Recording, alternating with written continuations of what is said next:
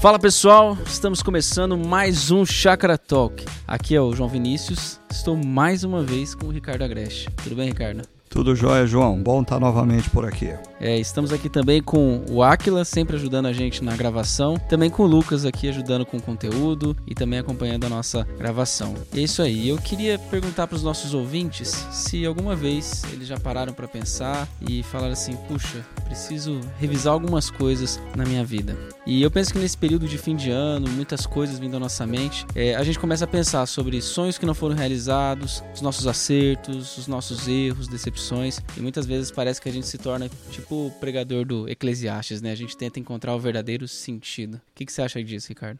É verdade, e eu acho que no passado, é, devido talvez até o, o tempo, a expectativa de vida, se falava muito, João, da crise dos 40, né? Ah, era um momento em que as pessoas começavam a refletir o que elas tinham alcançado, o que não tinham alcançado, o que valia a pena, o que não valia a pena, e muitas vezes emergiam numa profunda depressão. Mas é interessante que os especialistas dizem que hoje, devido a inúmeras mudanças culturais e até o aumento da expectativa de vida, hoje, além da adolescência, existem duas outras grandes crises. Essa crise que antes se dava aos 40 parece ter se antecipado e hoje acontece muitas vezes aos 30. Até porque na nossa cultura existe assim uma pressa de se alcançar o sucesso e muitos jovens profissionais se inspiram em alguns modelos que são altamente a ponto fora da curva, né? E quando eles chegam aos 30 e eles não alcançaram o que eles queriam, eles passam a viver uma crise de sentido de vida. Aí, mais tarde, aqueles que chegam por volta dos 50 anos de idade, como eu, vivem uma segunda crise. Então é interessante que as gerações passadas viviam na fase adulta uma grande crise que se dava por volta dos 40. Os especialistas hoje dizem que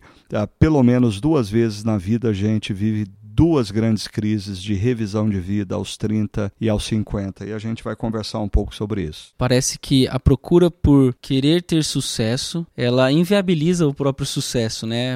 É, você quer ter algo muito grande, mas o fato de você querer muito isso, você não consegue olhar para sua vida na realidade que ela está agora. Você sempre está projetando aquilo que você não tem, né? E eu acho que a segunda metade do século XX traz para a sociedade ocidental um elemento que nunca existiu existiu nas gerações anteriores, que é esse conceito de realização. Por exemplo, uh, no passado, as pessoas não tinham uma profissão para se realizarem. Se o Aquila nascesse na casa de um ferreiro, ele bem possivelmente ia aprender com o pai dele a ser ferreiro e ele ia passar a vida inteira sendo ferreiro e ele nunca iria se questionar se ele era uma pessoa realizada, porque a profissão é, não era caminho para a realização, o mesmo se dava em relação ao casamento. As pessoas dizem: ah, mas como que no passado as pessoas é, não escolhiam com quem casar, os pais escolhiam ah, e os casamentos duravam? Porque por muitos séculos séculos. O, o casamento não foi espaço de realização, o casamento foi espaço de construção de família. Agora, hoje,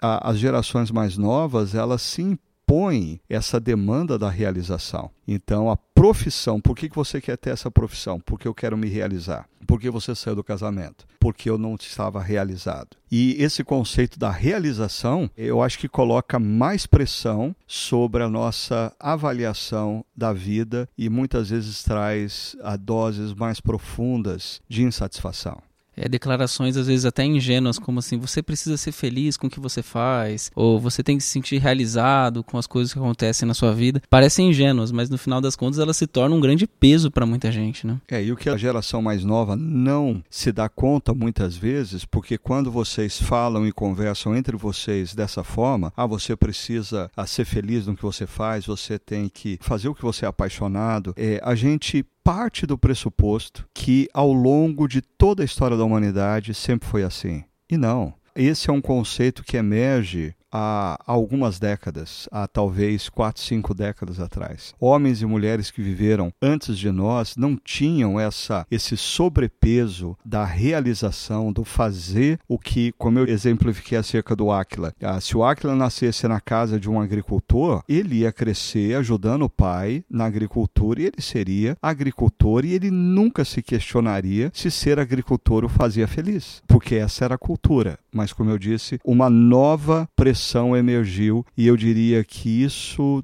uh, tem feito com que muitos jovens vivam uma insatisfação crônica e a gente precisa pensar como sair disso. E como que você acha que, é, por exemplo, nossos dons se relacionam a isso no seguinte sentido? Às vezes a gente pensa nosso dom numa, numa ideia de sonho, né? Eu sonho fazer algo, por exemplo, eu sonho ser um médico. É, mas às vezes os dons e as circunstâncias não nos fazem, não nos vão, não nos vão propiciar ser um médico, mas às vezes vão, ser, vão nos propiciar ser outra coisa. E aí os dons me levam para outro lugar, mas eu tô querendo insistir em ainda num sonho, em algo muito distante que não faz sentido na minha vida vida. Como que você acha que isso se encaixa aqui?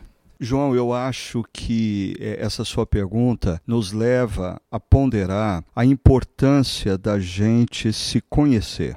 E quando eu falo da importância da gente se conhecer, é a gente ter consciência das nossas habilidades e das nossas limitações. E para a gente se conhecer, não basta atenção a nossa atenção sobre nós mesmos. Ah, nós precisamos de pessoas ao nosso redor que nos ajude a perceber os nossos pontos cegos. Porque senão nós criamos de fato, eu acho que existe uma diferença entre você ter sonhos, o que é legítimo, e você ter fantasias. Uh, sonho é, é, um conceito que muitas vezes a gente trabalha sobre algo que nós queremos construir e realizar no futuro. A fantasia é algo que foge da realidade. Uh, então, eu creio que existe o perigo de quando a gente não se conhece, quando a gente não tem coragem de olhar e perceber as nossas virtudes, as nossas limitações e ao longo da história, é, ao longo das experiências, perceber como essas virtudes virtudes e limitações emergem ah, e dão consciência a nós mesmos de quem nós somos, existe o perigo de a gente é, construir uma vida baseada em fantasias. Então sempre tem um discernimento entre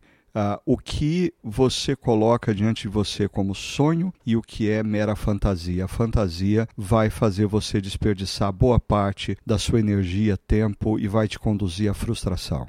E pensando em frustrações e tal, eu quero propor aqui uma, uma primeira pergunta, ou um primeiro caminho aqui no, nossa, no nosso trabalho dessa pauta, que é, muitas vezes quando alguém vai, vai fazer uma revisão de vida, vai ter esse momento onde vai parar, vai ter esse insight, falar assim, opa, espera aí, eu preciso rever algumas coisas. O que vem é um grande remorso, uma grande frustração por aquilo que não conseguiu fazer, não conseguiu realizar. E como que você acha que a gente pode limpar um pouco esse remorso e, de fato, a gente revisar com clareza a nossa história, ou seja, entendendo os nossos erros, mas também tomar nota daquilo que precisa precisa realmente ser mudado na nossa vida. É, é interessante, João, você é, perguntar sobre essa questão é, do poder, a, do remorso no nosso presente para a gente viver o nosso futuro. Porque existem duas coisas que podem nos prender ah, no passado e nos impedir de viver o futuro. A primeira delas é essa que você coloca: as minhas falhas ou as minhas omissões, ou seja, as minhas derrotas. Mas é interessante porque muitas pessoas estão presas no passado também por causa das suas vitórias, por causa que elas foram bem-sucedidas em determinados momentos da vida. Então eu acho que tanto quando eu penso no remorso decorrente de uma omissão, de uma derrota, como quando eu penso desse aprisionamento ao passado devido à vitória que eu tive, ao momento de sucesso que eu vivi, o texto que me vem à mente é de Isaías capítulo 43, verso 18, quando Deus diz para o povo de Israel que estava no exílio: Esqueçam o que se foi, não vivam no passado. Vejam, estou fazendo uma coisa nova, ela está surgindo. Vocês não a reconhecem? Até no deserto vou abrir um caminho e riachos no ermo. Esses versos de Isaías 43 sempre foram uma grande inspiração para mim, para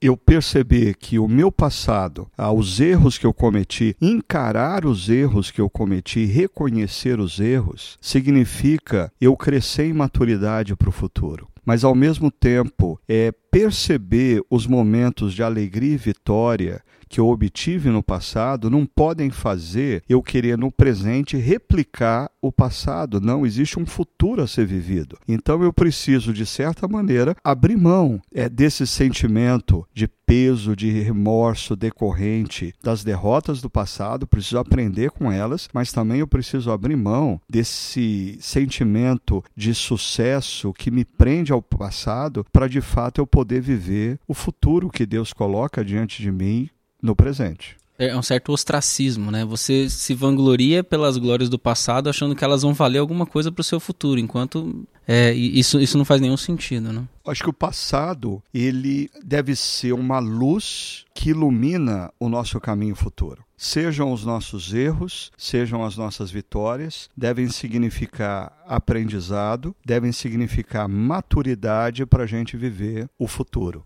Aí vem a um, um ponto que em outro podcast a gente já tratou um pouquinho, que é o perigo da gente viver a vida sem a atenção necessária ao que está acontecendo dentro de nós, ao nosso redor, como Deus está trabalhando na nossa história.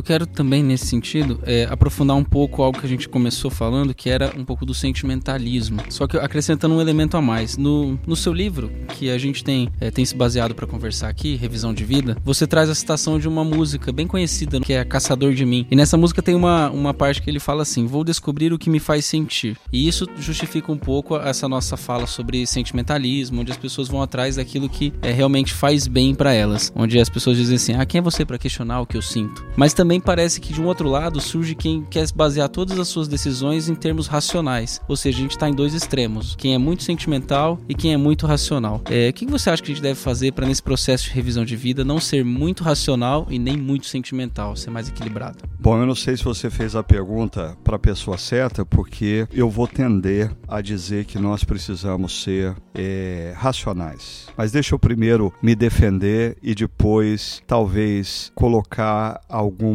algum criticismo à minha própria posição. Primeiro, eu acho que existe um perigo na vida de nós uh, vivermos baseados no que nós sentimos o desejo porque isso nos leva para caminhos perigosos. Na maioria das vezes, é, eu preciso ter em mente o que eu devo fazer e não o que eu sinto vontade de fazer. Inúmeras manhãs você vai acordar não sentindo vontade de trabalhar, mas você deve trabalhar. Eu me lembro antes mesmo de começar a nossa comunidade Chácara Primavera, como durante muitos anos eu estudava a Bíblia na casa de uma pessoa muito querida, Ana Maria, e eu tinha que me deslocar depois de um dia de trabalho, eu tinha que atravessar a cidade toda com a minha esposa, os meus filhos pequenos para estudar a Bíblia naquela casa. E eu costumo dizer hoje para alguns pastores jovens, é, não poucas vezes antes de sair de casa eu não sentia vontade, porque eu estava cansado, ah, eu estava com as minhas crianças pequenas, eu até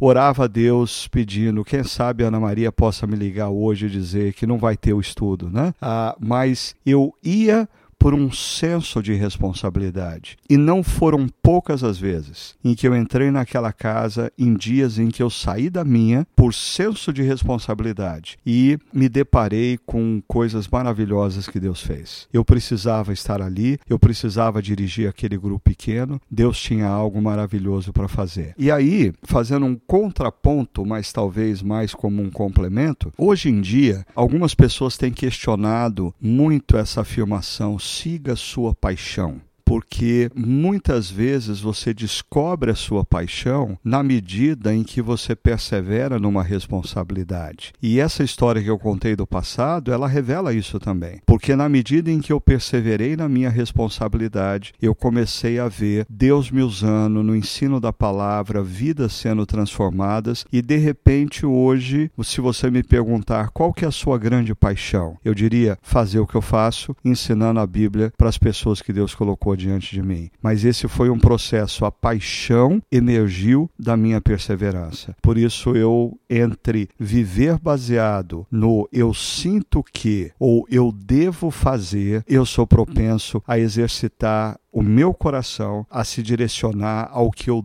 devo fazer ah, e a partir da minha responsabilidade perceber Deus agindo e emergir daí a paixão pelo que eu faço. É, eu penso que essa questão do racional talvez é mais ligada a, a pessoas que, na hora de colocar a sua vida num processo de revisão, elas pensam muito naquilo que compensa, naquilo que vai trazer benefícios, principalmente benefícios imediatos. E acho que no processo de ser menos racional, talvez é de colocar as coisas numa outra perspectiva, talvez até de inverter os valores e os critérios que fazem a gente achar que ah, essas decisões são melhores e essas não. Eu penso que muito na caminhada cristã tem a ver com isso, né? Da gente olhar e falar assim: eu não sei qual é o resultado que isso vai dar, mas eu devo fazer isso. Eu não sei se aquele grupo pequeno vai prosperar e virar uma grande igreja, mas mesmo assim eu vou investir nisso porque é o que Deus está mandando eu fazer agora. É que assim, eu sempre gosto de é, refletir sobre a experiência do rei Davi, quando ele ainda não era rei, era apenas um adolescente, por volta dos seus 15 anos, é, Davi não acordou numa manhã e disse: Eu vou me tornar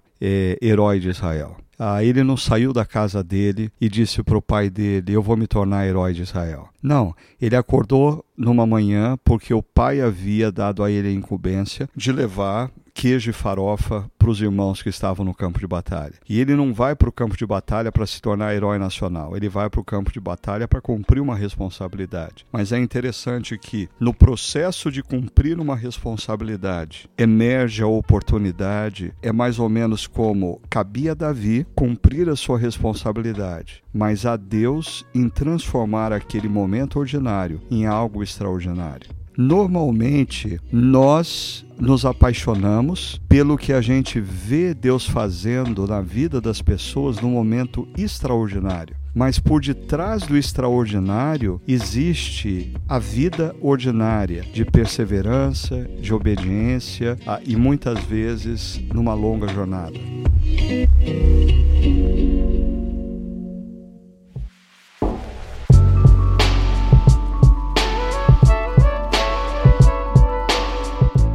É, Ricardo, e o, o, Lucas perguntou aqui sobre algo que eu acho que tem, tem um ponto interessante. Como que a gente pode filtrar os nossos sentimentos nesse processo de revisão de vida? Por exemplo, filtrar sentimentos que são justos e bons de sentimentos ruins, egoístas. Bom, primeiramente eu acho que você ponderando é quem vai ganhar se você tomar aquela decisão ou assumir aquele caminho. Eu diria que se só você ganhar, isso é um sentimento egoísta. Ah, ou seja, quando você está num casamento e você diz, eu quero me divorciar. Ok, quem vai ganhar com isso? Só você. Os seus filhos vão ganhar com isso, a sua história, os seus pais vão ganhar com isso. Então, esse é um sentimento egoísta. Uma segunda coisa que eu acho que nós precisamos considerar é que os nossos sentimentos, eles precisam estar sujeitos aos princípios e valores da palavra de Deus, porque os meus sentimentos não são a verdade. A verdade é a palavra que vem de Deus. Então, numa determinada situação, eu posso estar sentindo que eu devo fazer algo, mas se é inconsistente, incoerente com a palavra que vem de Deus, os meus sentimentos estão equivocados e a verdade é a palavra que vem de Deus. E eu creio ainda que em situações onde a palavra de Deus não fala de forma explícita acerca do que eu devo fazer numa situação que eu estou confuso pelos sentimentos, entra a importância da gente ter um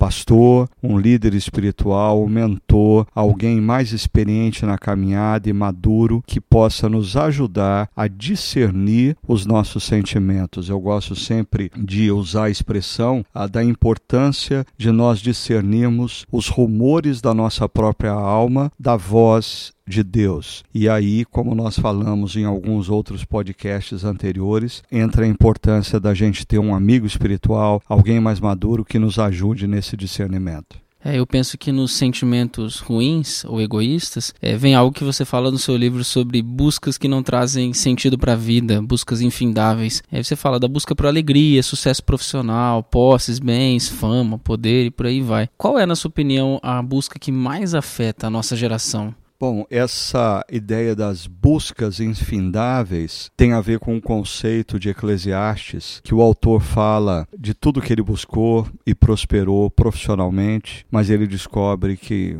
não existia sentido naquilo, era tudo vaidade. Ah, o prazer com a sensualidade, com a sexualidade, e ele teve de tudo que ele imaginava um dia, e ele diz: não, ah, não faz sentido isso. E ele vai construindo o pensamento, mostrando que tudo que ele alcançou e que ele imaginava que ia gerar satisfação, é, na verdade era fútil e não gerava satisfação esperada. E aí, num momento, ele fala que os olhos não se cansavam de desejar, mas o coração jamais se saciava. Então, eu acho que a gente precisa tomar cuidado porque, por exemplo, o dinheiro se torna uma busca infindável. É, o grande milionário Rockefeller uma vez foi questionado quanto de dinheiro um homem precisa para ser feliz. A resposta dele foi só um pouco mais. Eu gosto muito de uma história que Tolstói conta que um homem ouviu falar de uma terra distante aonde ele poderia ter uh, uma propriedade enorme por pouco dinheiro e ele resolve viajar a essa terra distante. E quando ele chega lá, ele descobre que o sistema era mais ou menos o seguinte: logo pela manhã, antes do sol nascer, ele partia correndo de um ponto e ele no final do dia tinha que voltar para o mesmo ponto e a quantidade de terra que ele conseguisse percorrer seria dele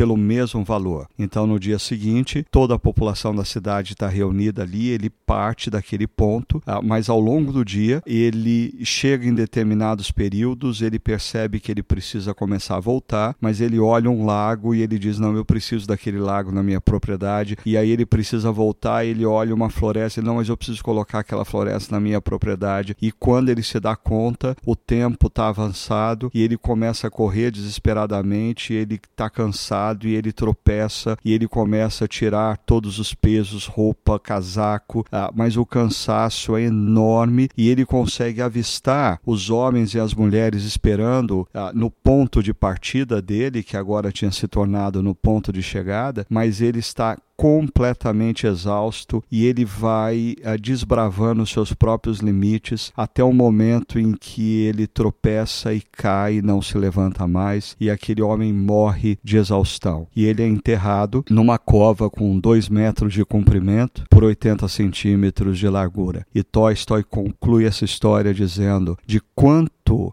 um homem precisa na vida para ser feliz, eu não sei responder. Mas quanto ele precisa na morte, dois metros por 80 centímetros. Então, pensando qual é a busca infindável que caracteriza a geração atual, pensando na sua geração, eu tenho defendido a ideia de que é a autonomia. A autonomia é um ídolo dessa geração do entorno dos 30, um pouquinho mais, um pouquinho menos. É interessante, a minha geração, por exemplo, talvez buscava dinheiro para ter segurança no futuro. A geração mais jovem hoje busca dinheiro para ter autonomia, busca sucesso para não prestar contas a ninguém porque o que a gente não se dá conta é que essas buscas infindáveis, elas pouco a pouco nos tornam escravos, elas nos tornam reféns delas mesmas. A gente começa a caminhada sendo os mestres das nossas buscas, mas ao longo da jornada a gente não se dá conta, mas são as nossas buscas que passam a ser os nossos mestres. Eu lembrei de uma, de uma frase de uma pessoa com quem eu estava conversando uma vez, e ela dizia assim que eu até acredito em Deus, mas eu não quero que ele me atrapalhe. Foi bem cômico quando, quando eu ouvi isso, porque a pessoa ela, ela entendia que Deus existia de alguma forma, tinha alguma noção de Deus, aprendeu sobre isso. E por entender isso, ela fala: Deus até pode me atrapalhar, mas eu não quero que ele me atrapalhe, porque o meu caminho vai ser construído pelas minhas forças, minhas capacidades. E Deus, por favor, assim, meu único coração é que ele não me atrapalhe. Se ele ouvir essa, tá tudo bem. E é bem isso, né? É uma procura por autonomia, onde Deus, é, de vez em quando, é aquele amigo que a gente fala assim: Ó, oh, Deus, tá indo tudo bem, ó. No meu trabalho, as coisas em casa, tá tudo bem fica aí na sua, eu fico na minha, né? Ninguém fala com ninguém, fica tudo certo. Né? É, é, mais ou menos uma oração como Senhor. Eu não, eu não peço para o Senhor ocupar o seu tempo me ajudando, eu só peço para o Senhor uh, não me atrapalhar no que eu vou fazer. É, um, é uma confiança na sua própria potencialidade, né?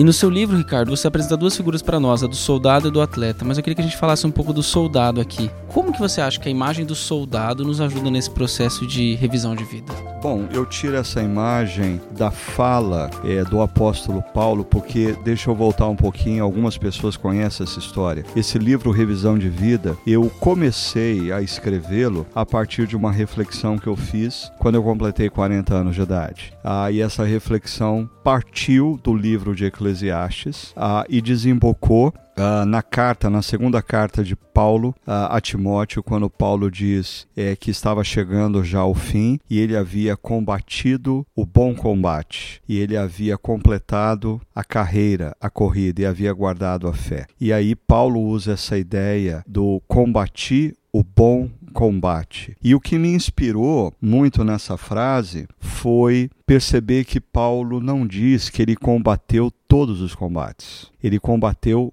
o bom combate. E eu acho que na vida nós muitas vezes não paramos para pensar se a luta que nós estamos comprando, ou a causa que nós estamos abraçando, ou até a maneira como nós estamos empenhando o nosso tempo é de fato o combate que Deus nos convidou a travar. Porque existe o perigo na vida de você uh, combater o combate errado. Você vê um amigo seu fazendo um curso que te parece fascinante, você resolve fazer aquele curso. Uh, existe o perigo de você combater o combate errado. Então, eu acho que o soldado, na época do apóstolo Paulo, era uma representação daquele que se mantinha atento para perceber o movimento dos inimigos e as oportunidades na batalha. E eu acho que na vida essa é uma prática que nos últimos anos eu tenho adotado, de parar, olhar ao meu redor, avaliar as coisas nas quais eu estou envolvido e perguntar, ter a coragem de perguntar a Deus, o que eu estou fazendo tem a ver com a sua agenda ou tem a ver com as minhas próprias vaidades? Porque quando eu assumo determinadas causas pelas minhas próprias vaidades, vaidades, eu estou combatendo o mau combate. Agora, quando eu me engajo na agenda de Deus, eu estou combatendo o bom combate. E quanto à imagem do atleta, você fala muito da ideia de que a vida é uma maratona e não uma corrida de 100 metros rasos. O que, é mais importante para a gente entender a partir dessa imagem da maratona? Já há muitos anos atrás, eu, eu ouvi do meu amigo e mentor Ricardo Barbosa essa ideia de que o velocista é a representação do esperto e o maratonista é a representação do sábio. Isso, assim, mexeu muito comigo e desde então eu tenho pensado sobre a importância da gente conceber a vida não como uma corrida de 100 metros rasos, mas como uma maratona. Numa corrida de 100 metros rasos, você precisa ser ágil e esperto. Mas numa maratona você precisa ser perseverante. Você precisa conhecer os seus limites. Você precisa trabalhar muito bem, não meramente com a velocidade, mas mais do que velocidade, você precisa trabalhar com a constância. E quando o apóstolo Paulo diz que ele, como fazendo uma analogia à, à, à vida dele, ele completou a corrida, é interessante para mim pensar que Paulo não diz que ele ganhou a corrida ele completou a corrida, porque quando nós falamos de vocação, nós não estamos competindo com ninguém. É uma vocação que Deus nos deu e o que nós precisamos fazer é termos o passo certo, a perseverança diante das adversidades, a sabedoria para lidar com situações, para a gente completar a maratona que Deus nos deu, que é a nossa vida e a nossa vocação. É, e nesse processo de completar a, a, corrida, eu penso que algo, um elemento muito importante é a fé. Em Hebreus 11, o autor de Hebreus ele fala que a fé é a certeza daquilo que a gente espera e a prova das coisas que não vemos. É, e olhar com fé nesse, nesse processo da, da corrida é importante para ajudar a gente a manter o foco, né? E como que você acha que a fé nesse, nesse sentido encaixa a nossa, a nossa revisão de vida? Eu acho que traz luz para a gente a gente ir avançar um pouquinho além de Hebreus 11, quando a gente chega nos primeiros versos de Hebreus 12, que o autor nos dá a resposta, porque ele cria um cenário no qual nós estamos correndo é, no estádio, e ele diz: tendo os nossos olhos fitos, colocados, fixados em Cristo Jesus. A imagem que me vem à mente é a do maratonista que entra na fase final da corrida, já cansado, já esgotado, mas o que o motiva é olhar para a linha de chegada e ver na linha de chegada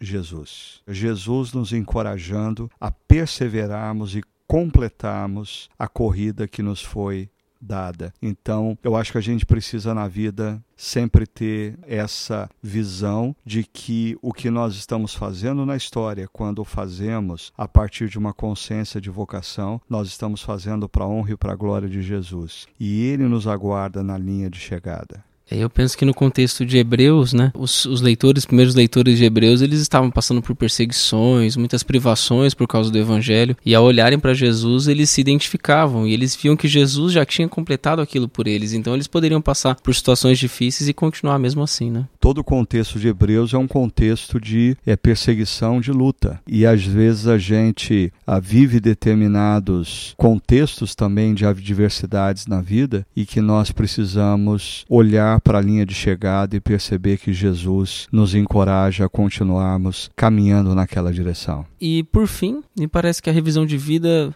vem para nos levar ao amadurecimento. E no seu livro você fala, hum, já na parte final, sobre nós cuidarmos para não cairmos na amargura, que a gente falou até no começo aqui desse programa, e voltar os nossos olhos para a eternidade. Eu penso no que a gente falou aqui, olhar para Jesus nesse cenário todo também. E como que você é, olha para essas duas coisas? Voltar os nossos olhos para a eternidade, não cair na amargura dentro do, do processo de amadurecimento. Bom, ao longo da vida a gente vai se deparar inúmeras vezes, não poucas vezes, inúmeras vezes com decepções, inúmeras vezes com pessoas que nos ferem e o contexto no qual o apóstolo Paulo fala sobre é, ele ter combatido o bom combate, completado a carreira e guardado a fé, é um contexto onde ele fala de inúmeras decepções. Mas é interessante como o apóstolo Paulo parece que diante dessas decepções e diante dessas feridas geradas por pessoas, ele não optou pela amargura, ele optou pela maturidade. E isso uh, eu diria, não está no nosso controle na vida, não passarmos por decepções, uh, não passarmos por momentos em que pessoas nos ferem, mas está no nosso controle nós optarmos se nós vamos diante disso, alimentarmos o nosso coração a amargura ou optarmos pela maturidade, perdoando, libertando a pessoa da culpa uh, e caminhando para um amor mais consistente e maduro. Eu acho que esse é um dos grandes desafios da vida e eu uh, descobri isso observando, às vezes, em conversas com uh, os meus mentores mais idosos, principalmente aqueles que chegam numa idade avançada, alegres, felizes, a que quando eles contam as histórias deles, eles não, não chegaram aonde chegaram porque eles não tiveram adversidades e, e, e decepções. Ah, eles chegaram onde chegaram e chegaram bem felizes porque eles fizeram opções, opções de coração, opções pela maturidade, não pela amargura. Pensando agora para a gente fechar o podcast, me ajuda aqui. É, três dicas para alguém que quer fazer uma revisão de vida nesse momento da vida, agora. É, o que, que ele não pode deixar de fazer para realmente ser coerente nesse processo de revisar a sua história, revisar a sua vida? Bom, eu, eu acho que quando a gente está iniciando a, a caminhada como jovem, principalmente na carreira profissional, nós não temos muitas opções, principalmente num país chamado Brasil. Você precisa abraçar as oportunidades que aparecem. No entanto, eu diria, a primeira dica é, na medida em que a sua vida avança. O que vai determinar a sua qualidade, a sua profundidade e, consequentemente, a sua consciência de vocação não é a quantidade de sims que você diz, mas a quantidade de nãos que você diz. Ou seja, você ao longo da vida precisa perceber que existem coisas que você está fazendo que Deus nunca mandou você fazer. Você está fazendo porque você é ansioso, você está fazendo porque você é vaidoso, você está fazendo porque você acha bonito gente ocupada. Ah, mas Deus nunca mandou você fazer aquilo. Então, o que nos conduz a uma vida mais focada na vocação é a nossa capacidade de perceber isso e dizer não. Eu acho que uma segunda coisa é fazer esse exercício de maneira periódica E eu acho que essa época do ano é uma época propícia, né? Porque sempre final de ano, início de ano é tempo da gente rever algumas coisas. Com o meu aniversário é próximo do início do ano. Normalmente meu tempo de revisão ah, é por ocasião do meu aniversário. E assim, eu sei que nós brasileiros somos muito intuitivos, muito impulsivos e nós somos não muito chegados em rituais, mas eu eu ganhei muito na minha vida quando eu decidi uh, fazer da revisão de vida um ritual. Então, sempre por ocasião do meu aniversário, eu tenho o hábito de uh, ler o livro de Eclesiastes e fazer a pergunta para mim mesmo, uh, baseado em Eclesiastes 3, é tempo do que na minha vida? Eu acho que aprender a dizer não, fazer da revisão um hábito é, regular na vida e talvez uma última coisa que é confiar no cuidado e no amor de Deus. Porque às vezes quando nós fazemos a revisão de vida, nós olhamos para o passado e talvez seja mais fácil a gente perceber, olhando para o passado, que Deus se importa com a gente e Deus nos ama. Mas quando a gente olha para o futuro, a gente tem medo, a gente se sente inseguro. Como vai ser o futuro? E eu diria, eu tenho exercitado meu coração nesses momentos a se lembrar do seguinte: o mesmo Deus que cuidou de mim até aqui é o Deus que vai cuidar de mim a partir daqui. O mesmo Deus que me amou tanto ao longo da minha vida passada. É o mesmo Deus que vai continuar me amando ao longo da minha jornada futura. Então, aprenda a dizer não, faça da revisão um hábito regular e constantemente relembre o seu coração ah, do amor e do cuidado de Deus para com a sua vida.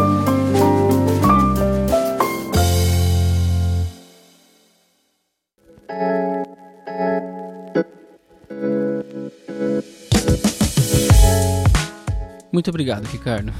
Obrigado por esse tempo aqui com a gente. E a gente está chegando ao fim de mais um episódio do nosso podcast. Eu quero dizer aos nossos ouvintes que se vocês quiserem adquirir esse livro que a gente conversou aqui, Revisão de Vida, do pastor Ricardo Agreste, ele está disponível para Kindle. Se você entrar no site da Amazon, você consegue achar por lá também. Também quero dizer para você que está aí nos ouvindo que a sua participação é muito importante para a gente. Se você quiser enviar suas perguntas, lembre-se de fazer isso no endereço chakra.org/talk. Vai ser muito bom a gente trazer elas aqui e poder conversar um pouco mais sobre aquilo que você tem é, para participar aqui. Todo esse conteúdo que a gente falou aqui tem muito a ver com esse nosso momento de final de ano e eu quero aproveitar aqui para dar uma palavra de Feliz Natal e um Feliz Ano Novo também para os nossos ouvintes e também agradecer pela companhia em todos esses, esses episódios até aqui, que topou o desafio e, e esteve com a gente nessa nossa jornada de todos esses episódios. A gente vai ter uma pausa agora e nos meados do próximo mês a gente volta com mais episódios e com mais conteúdo aqui. E para ficar por dentro de tudo que acontece na nossa comunidade, é, basta acessar as redes sociais procurando por Chakra Primavera, seja no Instagram, no Facebook ou em nosso site, e você pode saber o que está acontecendo por aqui nesse tempo. Que você tenha um Natal e um Ano Novo abençoados por Jesus. E um grande abraço e até o nosso próximo episódio.